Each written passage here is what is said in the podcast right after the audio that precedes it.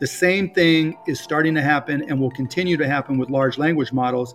And that is a disaster for a lot of the expectations that people have for large language models. So, what will end up happening is they'll be branded by the partnerships that they have. And so, for a medical database, right? Sure, you know, based off of what it already has, it'll pass the MCATs or whatever, right? And it'll do basic stuff. But every day there's new knowledge accrued in medicine. And the latency of that is important, right? And so if I'm, and I'm just using these hypothetically, I, I, don't have any insights or anything. If I'm Cleveland Clinic and I think I'm adding, creating new value every day because of the doctors and the research we do, am I going to give that to Bard and to open source Facebook and to Microsoft OpenAI, or I'm going to say, look, I think we're worth $100 million a year. Mayo Clinic is going to say the same thing. Harvard's going to say the same thing. And so then all of a sudden, they're all going to realize there's not enough money for everybody to get paid. And then the prices will come down some and they'll rush to it a little bit to get up front. But you're always going to have a situation where something's excluded. Welcome to NEJM AI Grand Rounds. I'm your co host, Raj Manrai, and I'm here with my good friend and co host, Andy Beam. Andy, this is episode number 10, and we have a very special guest today, Mark Cuban. Mark is a man who needs no introduction. He's a shark on Shark Tank, the owner of the Dallas Mavericks, a businessman and investor who also has been quite outspoken on the thorny social and technical challenges in healthcare. We had a great conversation about Mark's work on lowering drug prices with the Cost Plus Drugs company, AI large language models like ChatGPT, and of course, basketball. Andy, I'm especially happy that you got to ask Mark Cuban a question about Skip Bayless and large language models, which is a sentence I did not think I would say this year or maybe ever. All in all, this was a really fascinating and fun conversation. Yeah, it was such a fun conversation, Raj, and I can't believe I got to ask Mark Cuban about Skip Bayless.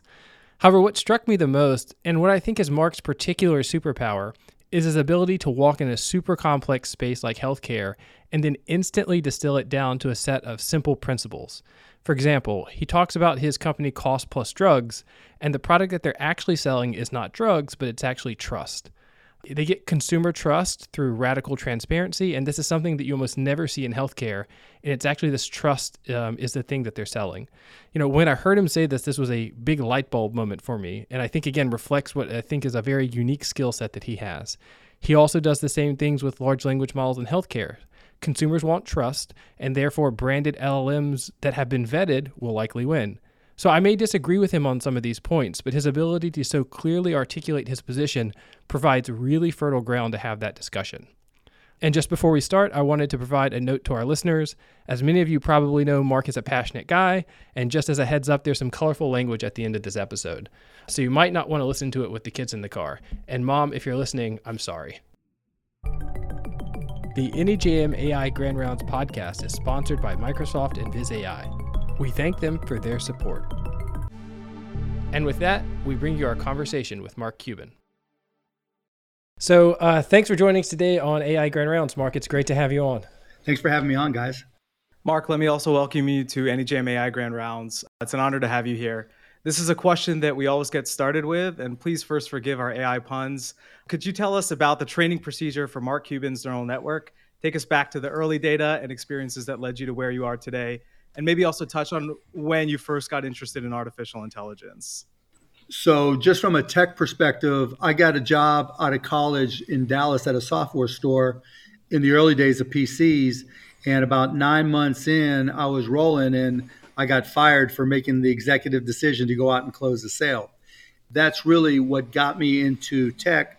And the best part of it was to get the job. The guy asked me a simple question you don't know the answer to a question, what do you do? And I told him, well, I do what I always do. I read the manual and I don't have a problem reading the most mundane manuals. It was like, all right, you got the job. And that kind of set the tone for my approach to technology going forward. I always looked at it that whenever a new technology came out, there were two types of people the people who created the technology, they had the edge, and everybody else. And if I spent the time reading and learning and experiencing, and I did it enough, I could at least be caught up with everybody else. And so that turned into a systems integration company called Micro Solutions and taught myself to write software from, you know, basic to a little bit of C at the time, Visual Basic, dBase, you know, database languages.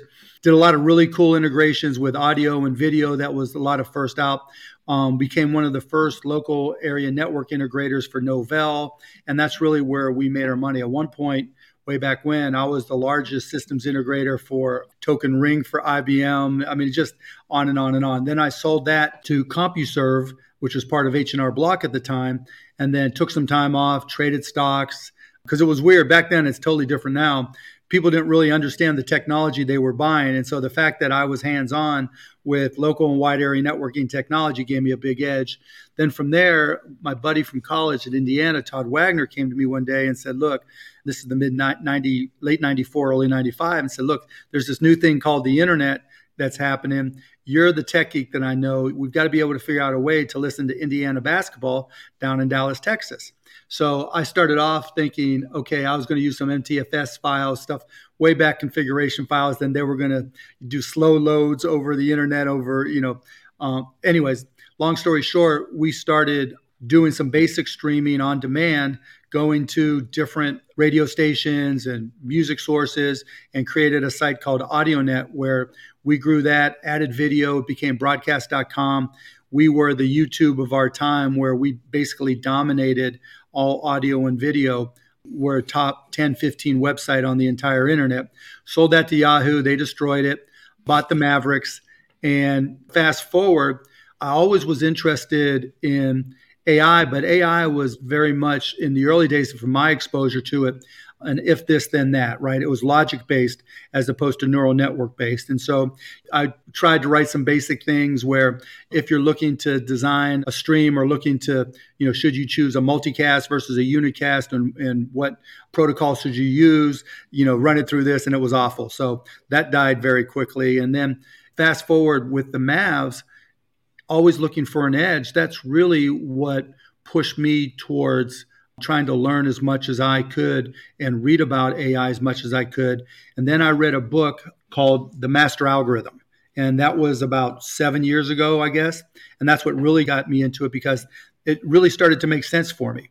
At that point, trying to distinguish between machine learning and neural networks and even though there's no real good definition you know people like to call everything machine learning now i always looked at it as machine learning was linear and neural networks was not was everything else and so basically refreshed on my javascript taught myself how to do a three layer neural network in javascript from tutorials read up watched all the tutorials i could get with the goal of being able to someday be able to take a lot of different inputs from as many different sources as I could and put it into a neural network and hope it spit out something of value for the Mavs.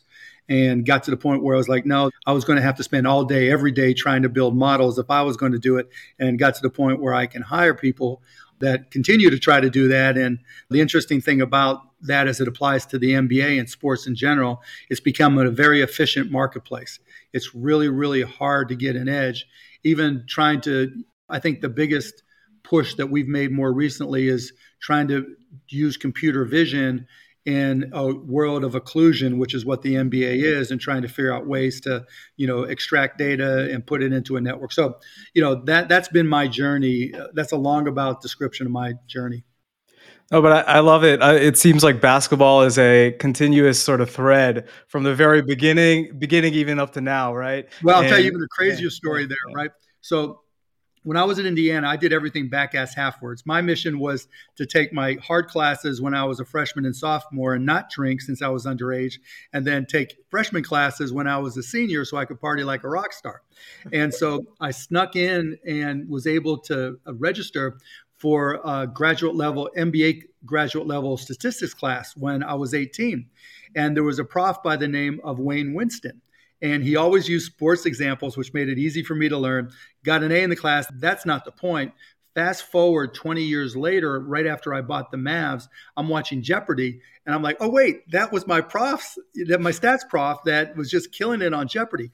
Fast forward three months later, I'm at the Mavs Pacers game in Indiana And I hear Mark, Mark, Mark. And had I not seen him on Jeopardy, I would not have recognized him. And I saw Wayne, we got together, and he became the first full time analytics employee for an NBA team. And that helped us when I couldn't even begin to tell you how many playoff matchups and got us to the finals in 2006. And that was long before anybody else. And we were just doing basic regression analysis. But for lineups, it was a big deal. And so that's a little fun aside story. That's cool. So, you know, you've seen a lot of technology trends come and go over the years. How do you compare the recent rise uh, in AI with previous tech booms like internet or mobile? I mean, it's all relative, but I think it blows them all away because it's consumerized much more quickly.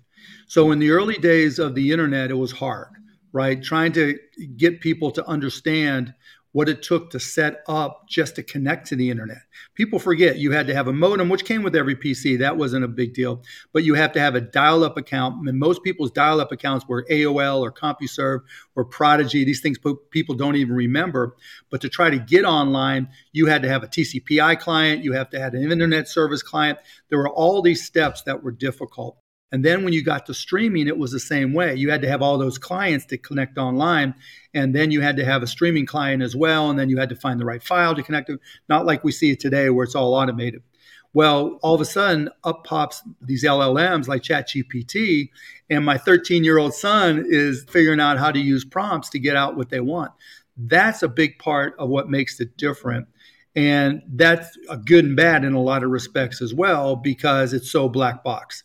And so while we have yet to see the best of it, I think the fact that it's been consumerized so quickly is what makes it so impactful and even more quickly than the internet. Yeah, I think that's well put. It's uh forgot the numbers, but something like 100 million users is the fastest time ever to 100 million users in a couple of days because um, most people used to complain how hard it was to get on the internet, you know, and how yeah. you could, you know, and it's so funny how trust is such an underpinning issue because back in the early days, oh, I'd never put my credit card online, right? I, am not going to give my credit card to Amazon. That's ridiculous. It's all going to get so each new platform, if you will, has its stumbling points, but LLMs have just blown all that out of the water. So we're gonna we're gonna dig into LLMs, but first we wanted to talk about your work with uh, Cost Plus Drugs. Good. So you know everyone agrees U.S. healthcare costs are unsustainable. Prices make essential treatment inaccessible to many Americans. I think we have this tendency in academia to keep estimating the scale of the problem, writing about it, theorizing new risk adjustment models. But you said, let me start something just to take on this massive societal problem of patients not being able to afford prescription drugs. I don't know if you're a Game of Thrones fan, but when trying to tackle something as thorny of a problem as this, one image that comes to my mind is Jon Snow just waiting for this sort of charging Bolton army. Uh, you know, I think what's impressed me is your commitment uh, to transparency and trust here. So maybe we could begin with you telling us about the mission as you see it of Cost Plus Drugs and how you got started, which I think I read uh, started with a, a, cold email you received from a radiologist. Yeah. So um, Dr. Alex Oshmyansky, a radiologist, um, sent me an email, and I've I've invested in a ton of businesses from cold emails. It's it's actually insane in hindsight. And he had a compounding pharmacy that felt like the pricing for generic drugs was out of whack, and by making them, we could save a lot of people a lot of money, but that was hard to scale as I started digging in and doing like I did, you know, reading the manuals across all these different elements of the industry, it became obvious that this was a business where the incumbents did everything possible to obfuscate everything that they could. And that they were really predicated on keeping things the way they had always been done, plus the obfuscations that they added. And to me, when you see an industry that hasn't really changed, it's usually the easiest to disrupt it's just a question of where's the money and how can you create a business that can be profitable. And so after talking to Alex, then the next step was okay, what is it that would really segregate us and really differentiate us so that people would want to work with us? And the most obvious thing was transparency. You know, there was not anything that would keep us from being transparent. That was just an industry step that the incumbents used to sustain profitability or increase profitability. So as we put together the idea, I said, okay, if we're transparent about our costs and we do a markup that we disclose so that everybody knows what the price is. Let's call it cost plus drugs. Let's go out and see if we can get that URL. We could and we did. And so it's costplusdrugs.com. And it's really a very simple business. We buy drugs and we sell them on a transparent pricing basis. So when you go to costplusdrugs.com and you put in the name of the medications, imatinib, right? You'll see, and I'm, I'm, I do not remember the exact price, but let's just say it cost us $60. Then you'll see we add 15%, $9, so it's $69. And then we add $5 for pharmacy fee because the pharmacist has to check everything, and $5 for shipping. And now we've added an additional option where partnering with Kroger's and a lot of independent pharmacies, rather than having to buy it mail order, you can go to an affiliated pharmacy. We actually have a separate website called teamcubancard.com. I didn't name it, um, where you can do the same thing and pay the same price and pick it up locally. And by having the transparency and having a markup of only 15%, the net result was our prices were stunningly lower and people were finally able to understand what they were going to pay before they paid it. Because part of the craziness of the industry, as you guys know, if you think about the process of getting a prescription, your doctor says you need this medication. Okay. The next question out of their mouth is what pharmacy do you use?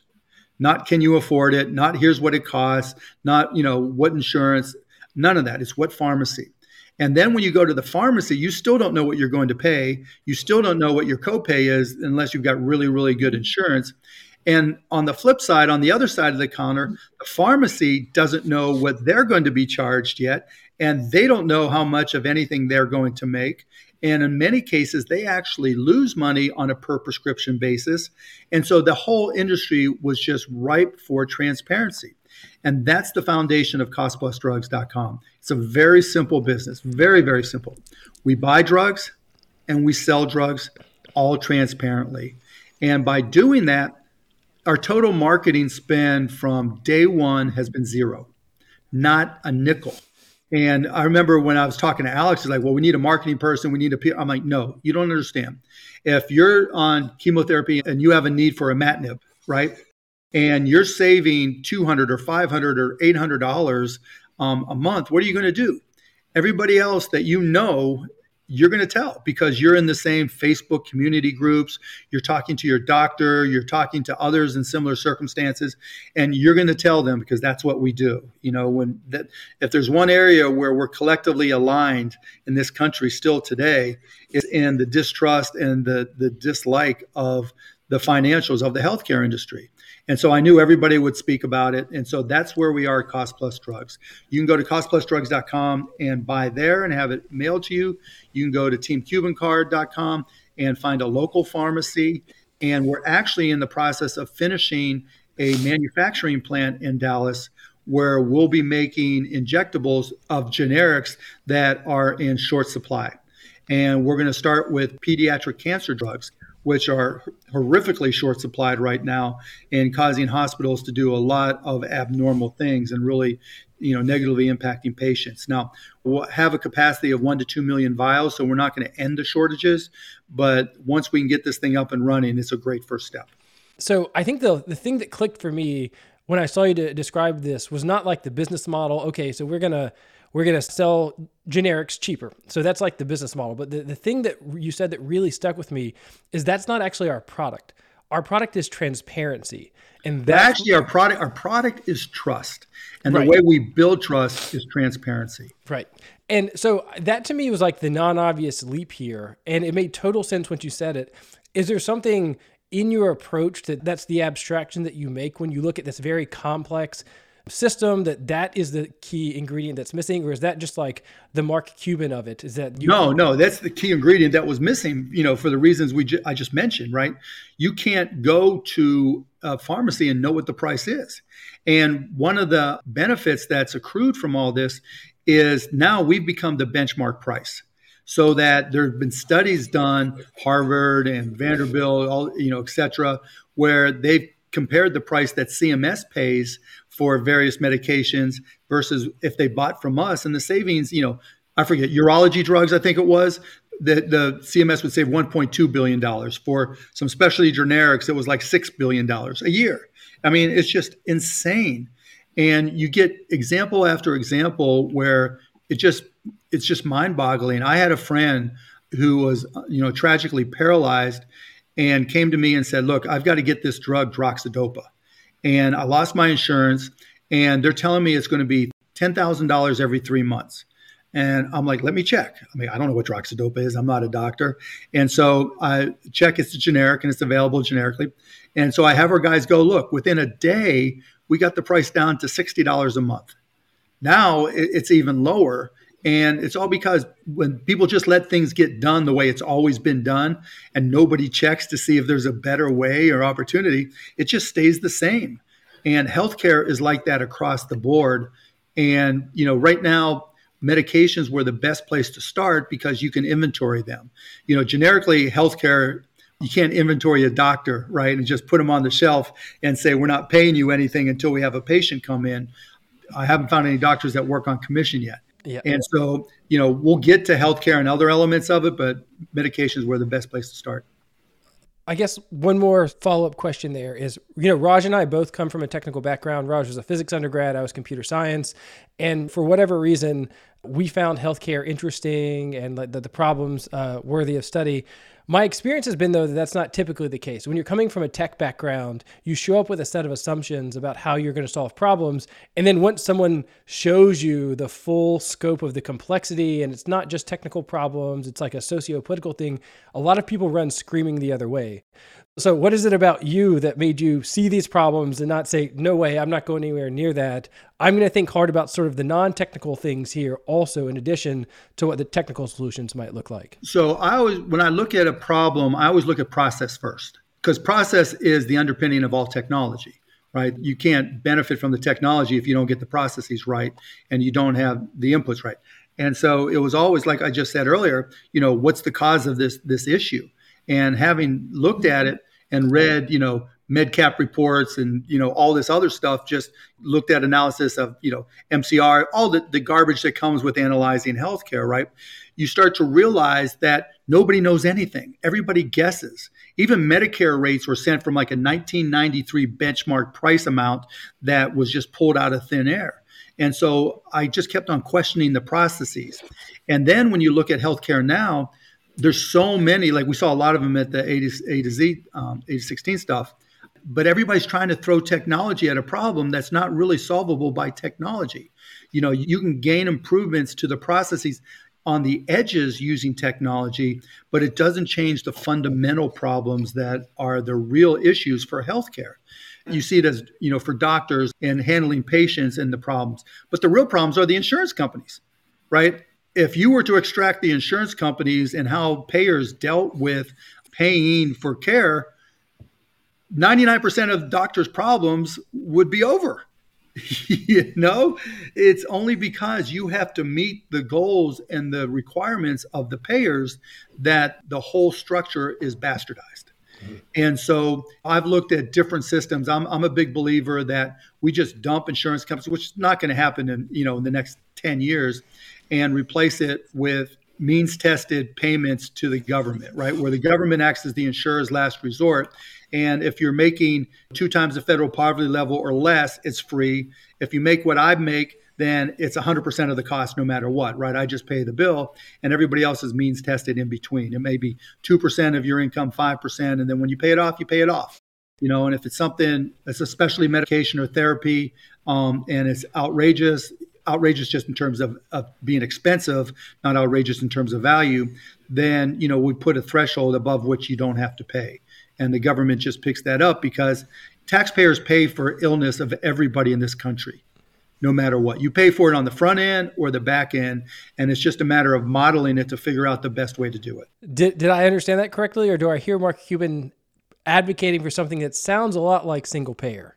No, it's not though, because the difference single payer is nobody pays right other so than your tax. A graduated single payer system though. Right, it's means tested. Yep. Right, so that everybody that makes over two times the federal poverty level would pay on a means tested basis some percentage of their income as they use the system. And the reason you do it that way, if you start reading as I did like an idiot some of the proposals for single payer, the first thing it says at the beginning of every federal proposal is it's created, run, and maintained by Health and Human Services, HHS. And whoever is in charge of that is a political position. So that means every four years, there's going to be somebody trying to modify what single payer is or Medicare for all is and how it's defined. And that's going to be a disaster. So you have to look at the processes from, like you mentioned earlier, from the socio political side and trying to anticipate what those problems are going to be. And you're always going to get a problem where every four years somebody else has a new way of doing it, which you can't put patients in that position. But if you make it from you, you know, to paraphrase, to your need from your ability to pay, mm-hmm. right? It's every day that you normally hear billionaires quoting Karl Marx. So I, I yeah, yeah, no, it's it's it's great. Yeah, yeah, yeah. um, so, but you know, I, again, like I, I, got into it with um, somebody who really leans far right in terms of how do you deal with healthcare, and I and I just try to convey as much as you want to apply empathy, it's just a math model, right? we're paying for it every bit of healthcare and wellness that we've experienced in our lives um, for everybody in this country we pay for it one way or the other. We pay for it via education we pay for it end of life we pay for it not having primary care whatever it may be that cost gets picked up somewhere. And it's possible to model that just nobody it's just not easy right and so you know maybe that's a transition to AI because you know being able to ingest a lot of this data and trying to extrapolate where the you know what data is relevant is such an enormous project. Maybe that's an opportunity and an application. Mark, so you've run a lot of organizations, but correct me if I'm wrong. Uh, the pharmaceutical industry was not a major focus area for you before cost plus drugs. So you're you're jumping into this area, you know, with this plethora of arcane acronyms, PBMs, ICDs, CPTs, PDPs, HSAs.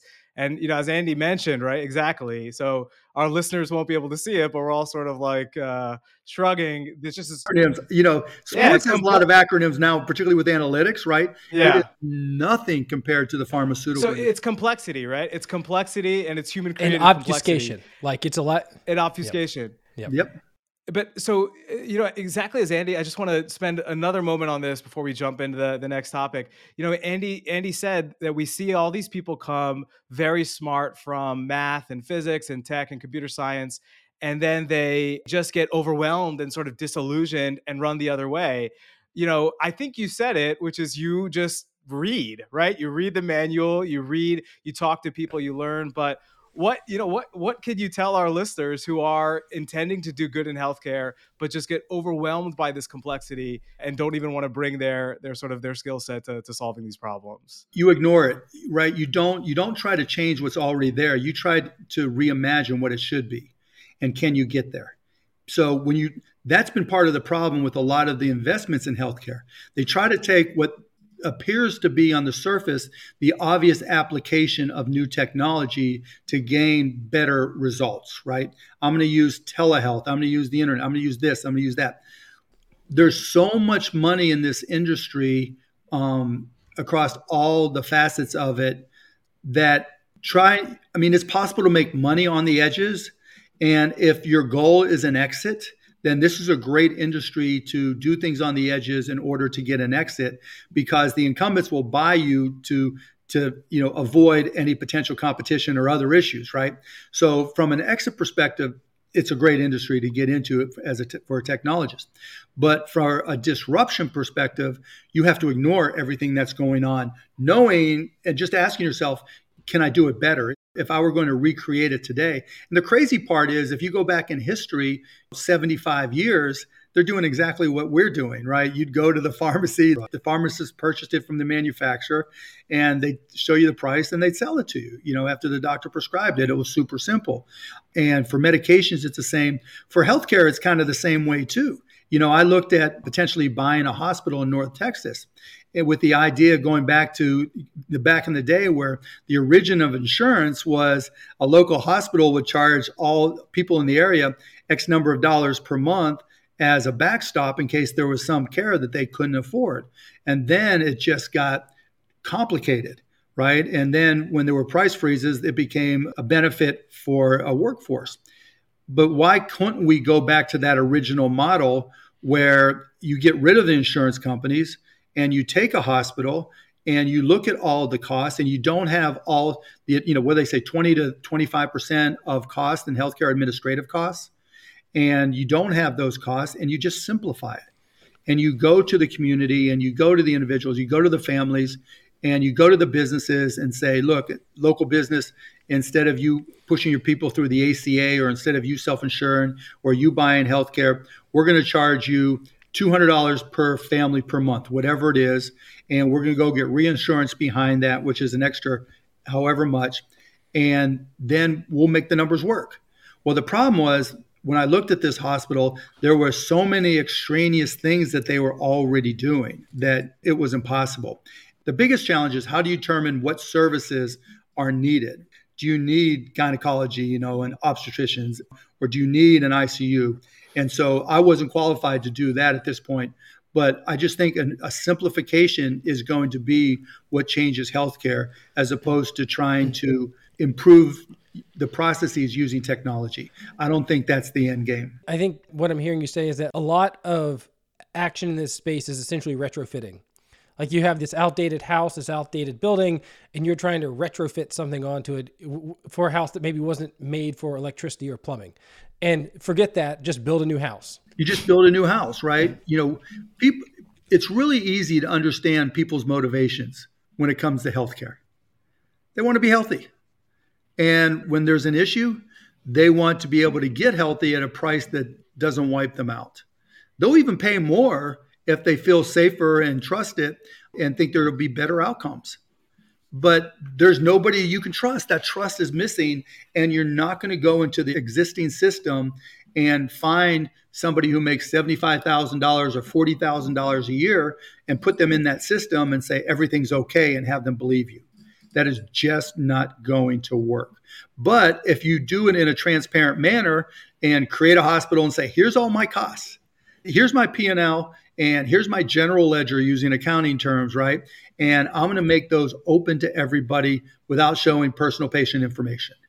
Then you start building trust that wasn't existing, and then you can start making decisions. Now, doctors don't necessarily like to go along with that, and you know, doctors want to earn more money, et cetera, et cetera. So there's going to be a push and pull to find the equilibrium from a cost perspective. But at that point, maybe laws will change, or you try to make changes to the laws so doctors can be equity owners. Yeah. Or even patients, even your patients in that community can be equity owners. There's no reason if you open up a hospital that everybody within a 10 mile radius that becomes a subscriber and is paying their X dollars per month, you can't allocate a third of the equity to those people so they participate in any appreciation.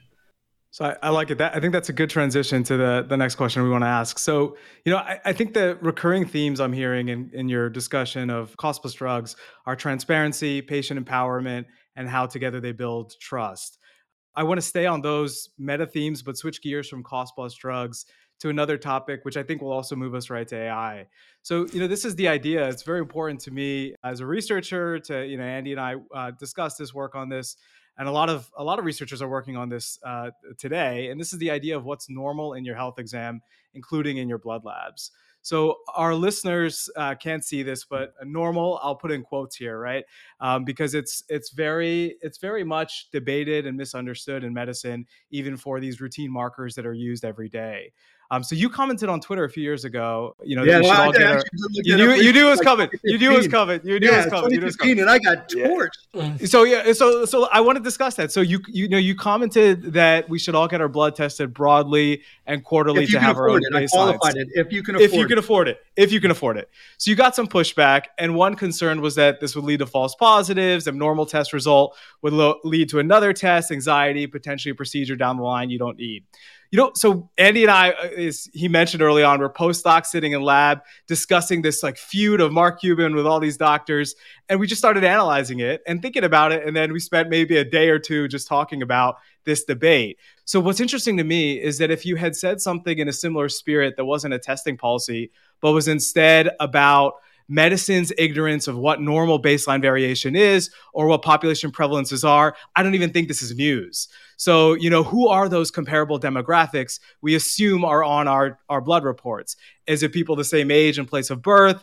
Is it It's people not. who can do, you know, it's not right. Is it people who can do one legged fadeaways like Dirk? No, that's a silly example, but this is a real fundamental problem, right? How do we define normal and what is normal? We're having this big conversation around the misuse of race as a way of indexing your normal variation. So it's actually shocking to me that we make so many of these decisions in medicine without understanding normal variation or assuming certain group characteristics are kind of the stand-ins for the individual person. So forward-looking question for you, Uh-huh. you know, maybe now and as we move into talking about LLMs and GPT-4 and its descendants, can you see signs that point us to a reality in medicine that is more welcoming to data to inform clinical decision making around normal variation? Yeah. Look, you know, as you walk down the street up there, and look at how many people have iWatches. Yeah. You don't you don't buy an iWatch to tell the time. Yeah. It, it, it's the data accumulator that goes into your eye health, right? And now you're able to look in things like gait. I mean, I wear I, I got to get my thousand move points every day, or I feel like I failed, you know. And so that's your indication that people are willing to do it. Now that's not cheap, right? And there's also the risk for false positives. But even if you have a symptom and you go into a doctor and get a blood test, you have a greater risk of a false positive having a more dramatic impact, right? Because that that false positive hopefully is random.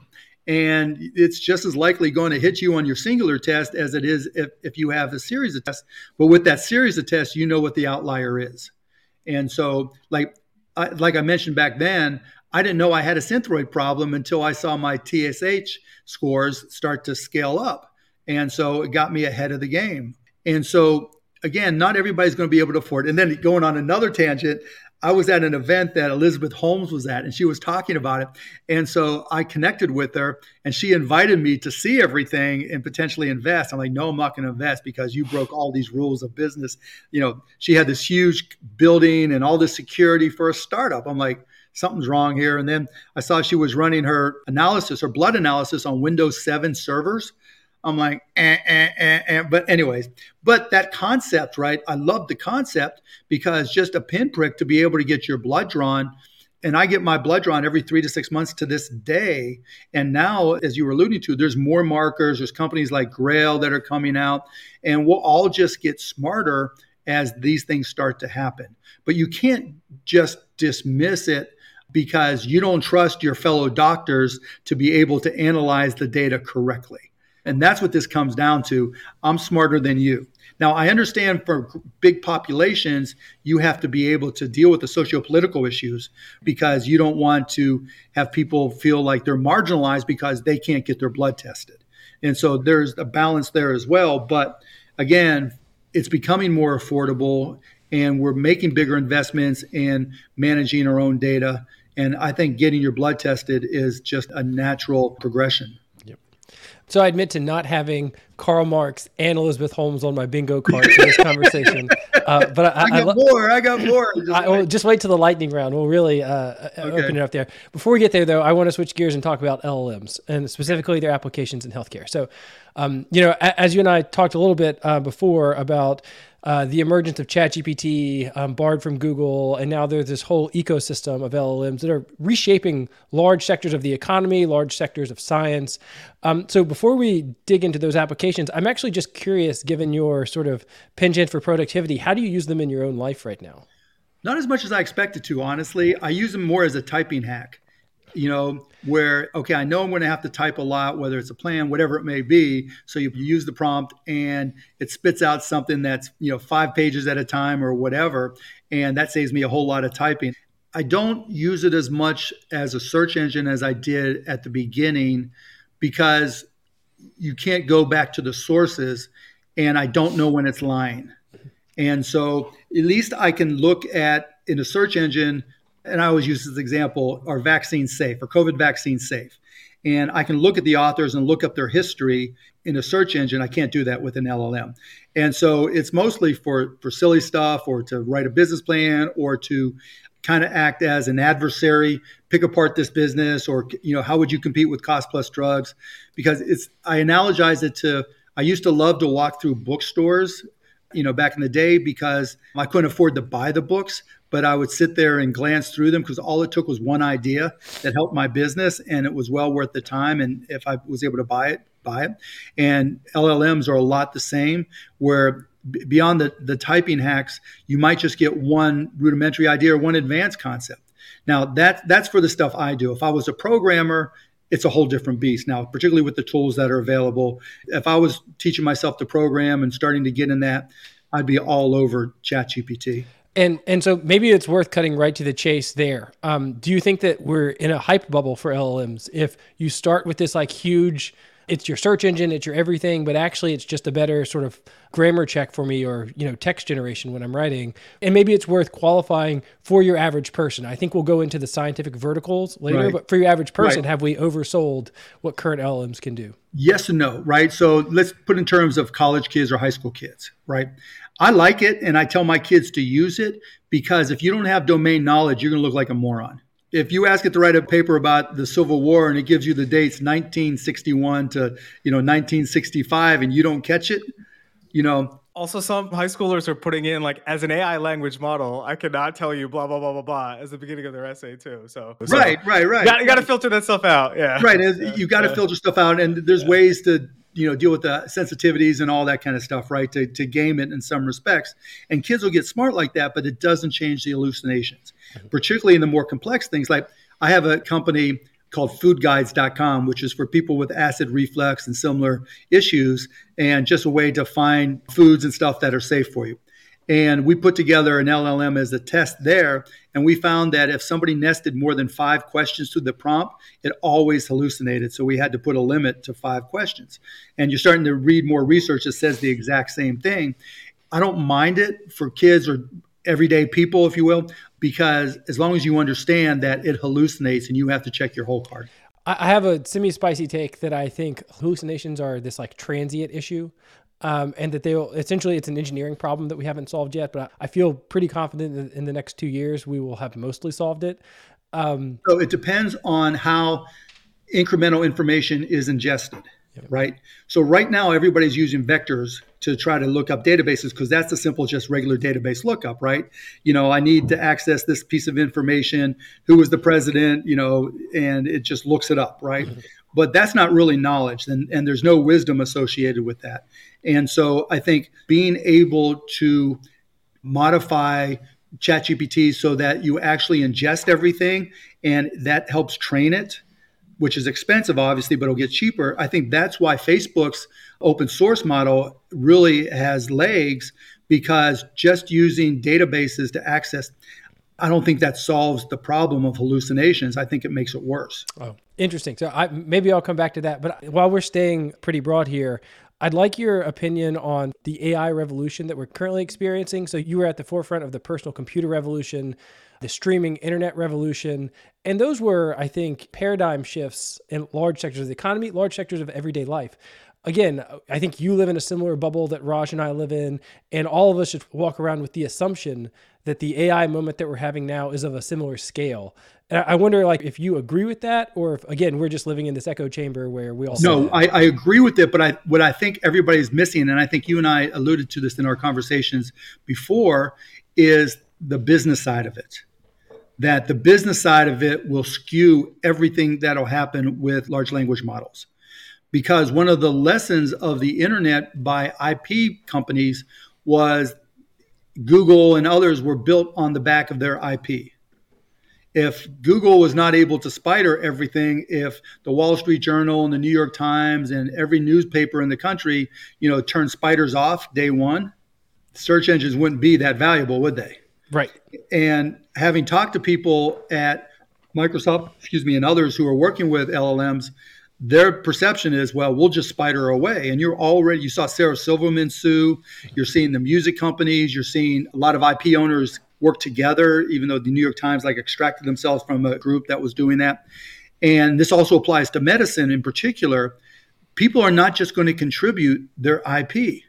As a result, just so like when we were starting AudioNet that turned into broadcast.com, the early days of the streaming industry, just like the early days of the internet, people gave us all their content because they wanted the reach. They wanted to be able to reach people that were online that they otherwise couldn't reach with a newspaper or a radio station or whatever. And we would say, look, radio station and then TV station, you can't reach anybody in the office where there's broadband. And so give us your content. We'll show you the numbers uh, that simultaneously you'll listen and you'll know your extension on reach. And then they got to the point where those numbers were big enough where they said, well, shoot, you know, I'm not going to give it to you anymore. You're going to have to pay me, or I'm going to keep it myself because there's value. The same thing is starting to happen and will continue to happen with large language models. And that is a disaster for a lot of the expectations that people have for large language models. So, what will end up happening is they'll be branded by the partnerships that they have. And so, for a medical database, right? Sure, you know, based off of what it already has, it'll pass the MCATs or whatever, right? And it'll do basic stuff. But every day there's new knowledge accrued in medicine. And the latency of that is important, right? And so if I'm, and I'm just using these hypothetically, I, I don't have any insights or anything. If I'm Cleveland Clinic and I think I'm adding, creating new value every day because of the doctors and the research we do, am I going to give that to Bard and to you know open source Facebook and to um, Microsoft OpenAI, or I'm going to say, look, I think we're worth $100 million a year. Mayo Clinic is going to say the same thing. Harvard's going to say the same thing.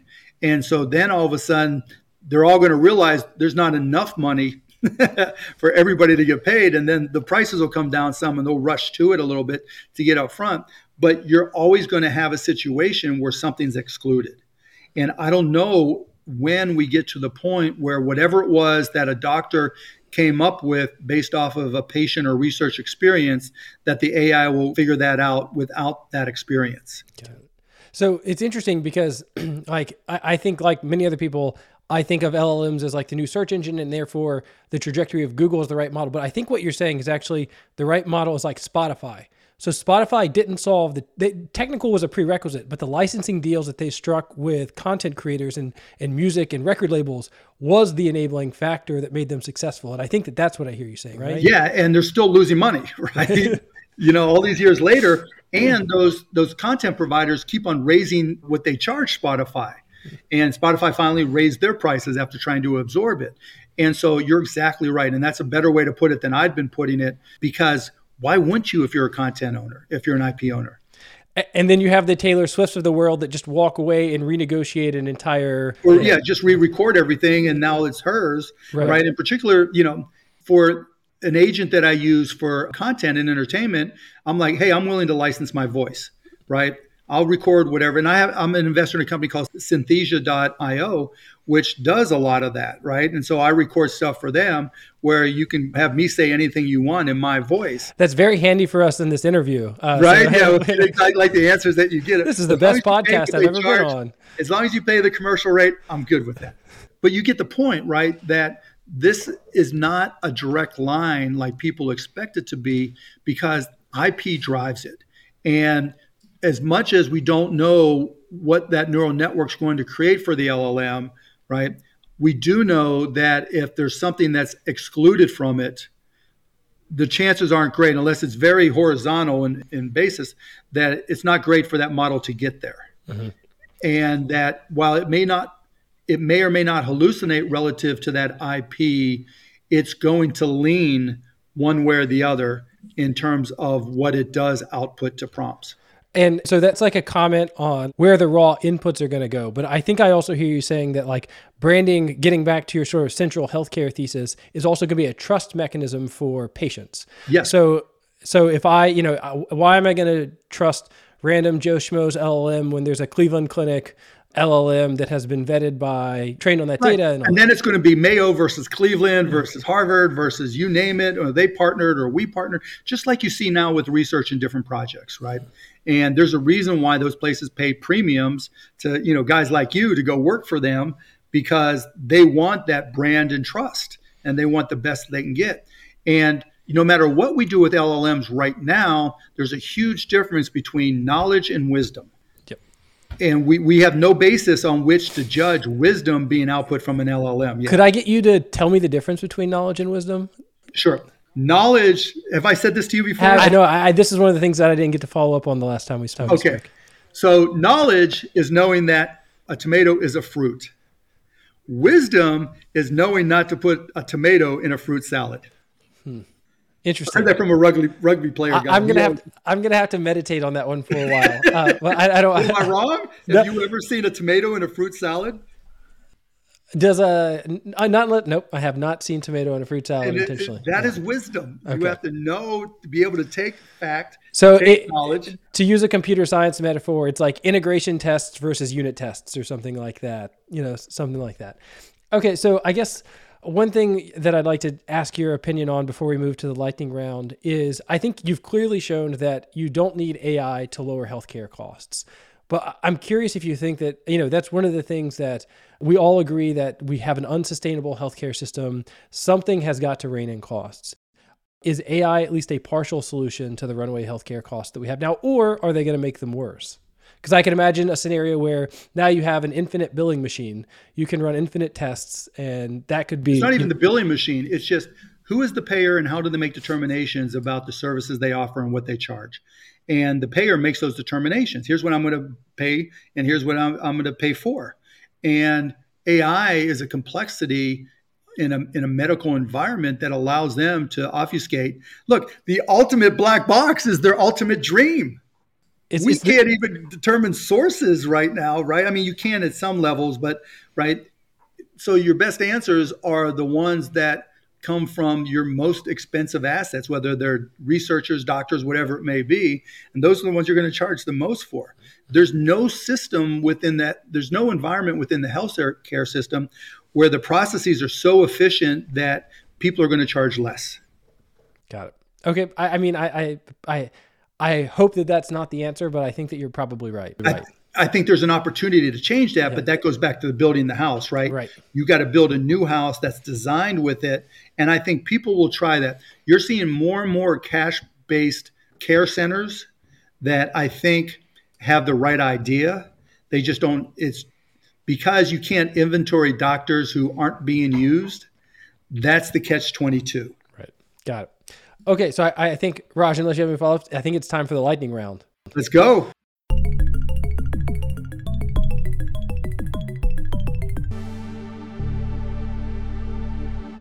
Okay, um, so the goal here is like we're going to ask you a bunch of random questions. Uh, you can take them as seriously or unseriously as you want to, uh, but because it's a lightning round, you try to keep your answers brief if possible. Yeah. Okay. okay. um, so I am an avid pickleball player, have a 4.0 rating. Um, I know that you are a owner of a professional pickleball team. Uh, so the question is, uh, will a pickleball tournament ever have the same viewership as a major tennis tournament? And I know you like data, so I have some numbers for you.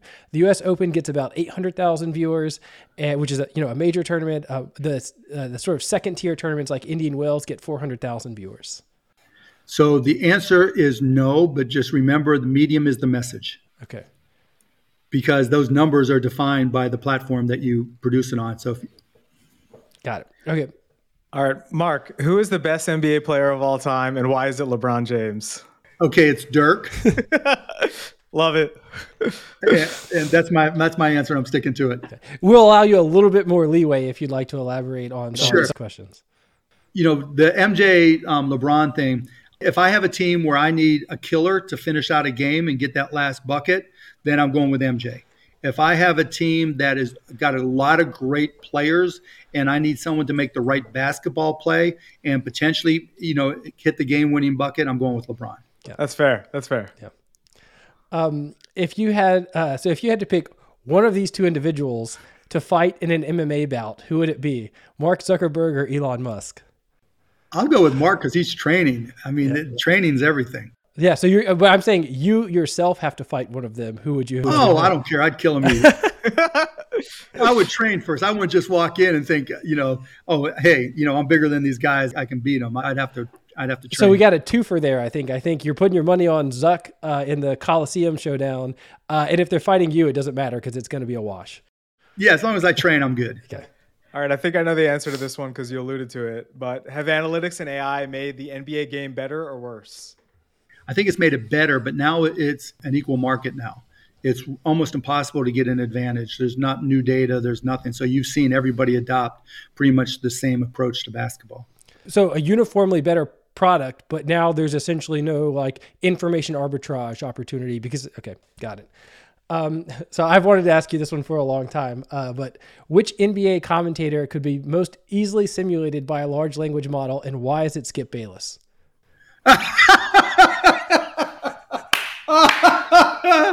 oh, because he says the same dumb shit over and over and over again, right? same shit, different day. Yeah. So we can we can just throw an LLM uh, in, in in for Skip, and we, we, should, we right? would actually get better let me, commentary. Let me just tell you, I think the most undervalued LLM opportunity is to uh, absorb, and you could charge people for this. Obviously, absorb everybody's um, email and texts and voicemail messages, and make that their internal you know your their inter- eternal LLM. Mm-hmm. so a hundred years from now, Skip Bayless can have his show. Forty years from now, yeah, Skip yeah. Bayless can have a show, and all of us could for yeah, that. Yeah, no clutch gene, no clutch gene, no clutch gene. There you go. yeah, yeah. you watch him way too much. All right, what what skill set do you value most for founding a medical AI company? The technical machine learning skill, medical knowledge, or business skills? Curiosity. You've got to always keep on learning. That's the key. Love it. Awesome. All right, so this is our last lightning round question. Um, so I know you said you're not running for president. You can correct the record here if you want to. You heard it first here. But if you were given absolute power for one day, what change would you make to the U.S. healthcare system? Um, I build a reinsurance program and get rid of payers. You couldn't outlaw them, but you can make it so that you price them out of the market. Okay, awesome. I, I, yeah. All right. Mark, congrats on surviving the lightning round. Uh, we just have a, uh, a few concluding questions left.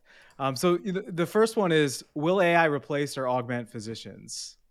No, no, because just, as long as as long as evolution is evolution, and as long as there is lead time or just delays, right? There's always going to be something new, and you're not going to be able to ingest and process fast enough. All right. So this question requires a little setup. So I'm going to have to read a couple sentences for you before we get to the question. so, or have you read Marc Andreessen's "Why AI Won't Cause Unemployment" blog post? Yeah. Um, so the the crux is is that there's essentially two sectors in the economy: highly regulated and unregulated. And as a function of GDP, the regulated versions are going to essentially dominate the economy because they're rising faster than the price of inflation. The unregulated, essentially the marginal cost of everything is going to zero. The example he uses is you can buy like a 50 inch HD TV for 100 bucks now. Previously, that was like a $5,000 thing. So just the math works out where these highly regulated sectors of the economy are essentially going to be the entire economy. And sort of by definition, you can't replace you can't move AI, you can't do technically innovative things in that space. And so he uses this argument to say that AI isn't going to cause mass job replacement. I guess one, do you agree with that? Oh no, mass. So um, I was thinking ahead. Yeah. No, I don't think it's going to cause mass job replacement. No. Okay. Okay, do you, do you think it's for them? There, I agree with them there. Okay, that the, the, regulation essentially ensconces. No, because he talks a lot about regulatory capture. Yep. Right, and that's what we see a lot with healthcare. And there's tons of regulatory capture trying to go on right now in the pharmacy business, mm-hmm. right? And we basically, you know, disassociate with that. So you can disrupt a regulatory captured business. But if it if it's not disrupted then it continues to grow faster. But i think the piece that is applies to ai that he's missing is we will have technically literate politicians at some point who will start to use AI for government as a service and to use AI to try to optimize what happens in government, not just from a regulatory perspective, because that's not really where you benefit, but in optimizing processes and, and creating. So if you look at it, if you were going to disrupt the United States government and its impact on its citizens, you would say, okay, here's our tax pool as we have as day one, and we're going to model out as best we can. Here's all the services that we think our citizens need, and you can even use technology to have polls or whatever to get you know real time feedback or near real time feedback, and start to weigh these things and try to you know use AI to determine if across this model, and I'm trying to optimize it, what gives me the best outcomes for the citizens and what processes can I include that use technology and AI to accomplish those. So where he's wrong is regulatory capture is enhanced isn't the right word, but increased because we're so human in what we do. right? The number one job of a politician is not to improve things, is to keep their job. The number one job of a political party is to sustain and retain power. And so if you start to undermine those things, you start to undermine the opportunity for regulatory capture. So that's why I've been a big proponent of ranked choice voting mm-hmm. and other types of models because it takes away a lot of the extremes and allows more opportunity for people to participate.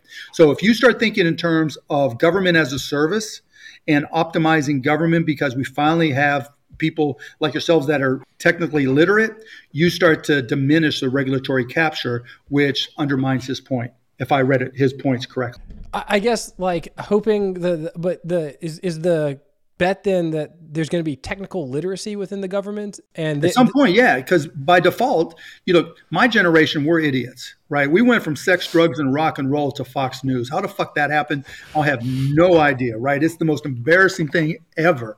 I thought we'd all be 65 years old smoking joints and playing the guitar and you know and singing "Give Peace a Chance," and instead we're like, "Well, what happened to Tucker Carlson?" That's just ridiculous. And and so I think with Gen Z and maybe the millennials, but particularly Gen Z and Gen Alpha, whatever they're calling afterwards, where you're born technically literate and not having it there for the things that you want and need is, you know, ridiculous to them.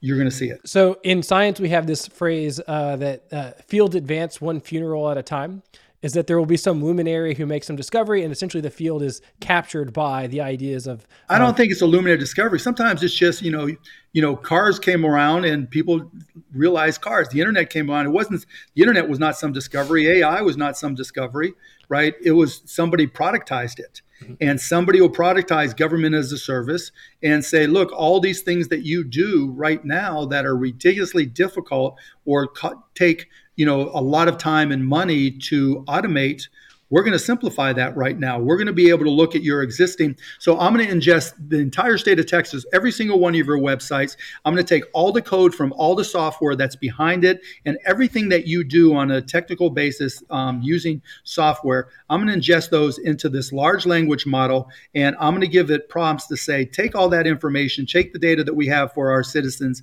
and output a new platform, a new product that accomplishes all the same things on a least cost optimized output basis. That, if we sat in one of your classes and just tried to design that, we wouldn't say that's extraordinary, right? We would say that's a normal potential program to try to create. That's what's going to happen. Isn't this just like healthcare though, where we have the technical solutions, but you know there's regulations that dictate you have to take the minimum bid, so contractors will underbid. That's because of the politicians, right? As long as you've got the system that we have in place, who's who's the dude that lied from New York that lied about everything? Uh, Santos. Santos, right? And there's equivalent Democrats that have been charged with whatever, but they have to keep them because they need to keep the majority, you right? Yep. And so when you start making decisions based off of that that's because of the underlying political system.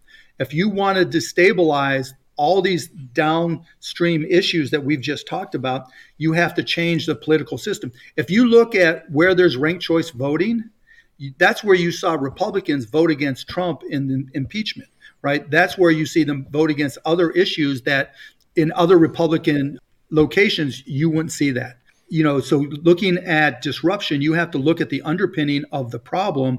And while regulatory capture is an issue, that's a function of how we elect our officials. Interesting. Again, not where I thought that was uh, going. And I feel like my job has been done because I got you to drop at least one f bomb. I think that was that, that, was on the, the checklist. So I'll hand it over to Raja for I think. Probably. But wait, wait. Before you go, am I way off base, or what do you think? I don't know. I, I I'm just skeptical that technical like I would not place my bets on technical on the government becoming extremely technical literate and even 50 years from now. I mean, so by what standard? Um, so it may be technical, technically literate by the standards of 1980 uh, in but, 50 years. But Mark is saying this is our kids, right? This is our kids growing up in 50 years, right? They're and, growing up I with GPT-4, and you know, yeah. it's, it's gonna be a different group.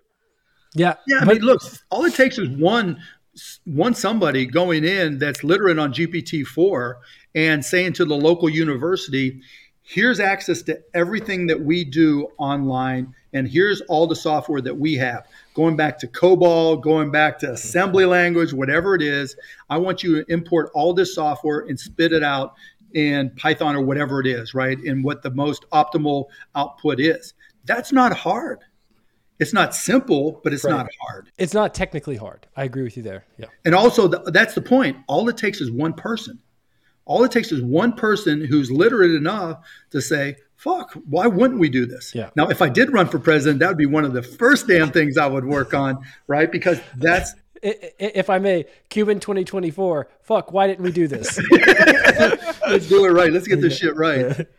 All right, so we, we have one last question, and I, I, I mean, you might disagree with the premise actually of this of this question, uh, but I'm hoping you can leave us on a note to bottle up some of your energy and do good things in, in medicine and healthcare. So I, I think you've said that the most important talent that you have is your ability to sell. Can that be taught, or is it like humor and it's something that you've either got? You can teach have? people to sell. It's really easy to teach people to sell. And selling is really a simple proposition. How can I help you? Just all the things we just talked about in terms of politics and regulatory capture. The hard part isn't the technology, the hard part is selling it. And once you teach somebody that it's not about, you know, selling ice to Eskimos to, to use a poor phrase, but it's about here's your needs and let me make sure I understand your needs and here's how I think I can make your life better. That's what we did with costplusdrugs.com, right? We didn't really invent anything. We just made it transparent and the selling takes care of itself. As long as people trust us, it sells itself. So I think selling can definitely be taught. All right, that's what I, Can that's I- what I was hoping you were going to say. Go ahead, Andy. Yeah. I- I might want to ask just like one follow up question, and I, just because I'm, I'm curious how you keep this going. So you have been so successful at selling. Obviously, uh, you've had a lot of success in business and in other sectors. My experience has been that when people reach a certain level of success, they run out of people to challenge them. But it, it seems like to me, at least based on following you on Twitter, that hasn't been a problem for you. So how do you make sure that there's still enough people around you who can challenge your ideas, and you, you're not just surrounded by yes men? I'm, I'm never surrounded by yes men. I mean, I'm so competitive. I'm, I'm always looking for a game. Now, my basketball game's not where it used to be, so it doesn't take as much to challenge me there. But intellectually, I'm always looking for a way to challenge my. That's why I do stuff like this, right? And that's why I asked you, what do you think? You know, because I don't want someone just to agree with me. You know, I, I learn more when people disagree with me, and it's like going back to that blood thing on Twitter. You know, back in the day, or doing it now, or calling out Elon, or calling out whoever. You know, it's unfortunate that it brings out the trolls, but it's still there, there's still value there. All right, awesome. Mark, thank you so much for being on AI Grand Rounds. This was a real pleasure. Yeah, this is fun. I really enjoyed it, guys. Great. Thanks for coming. It was, we had a lot of fun too.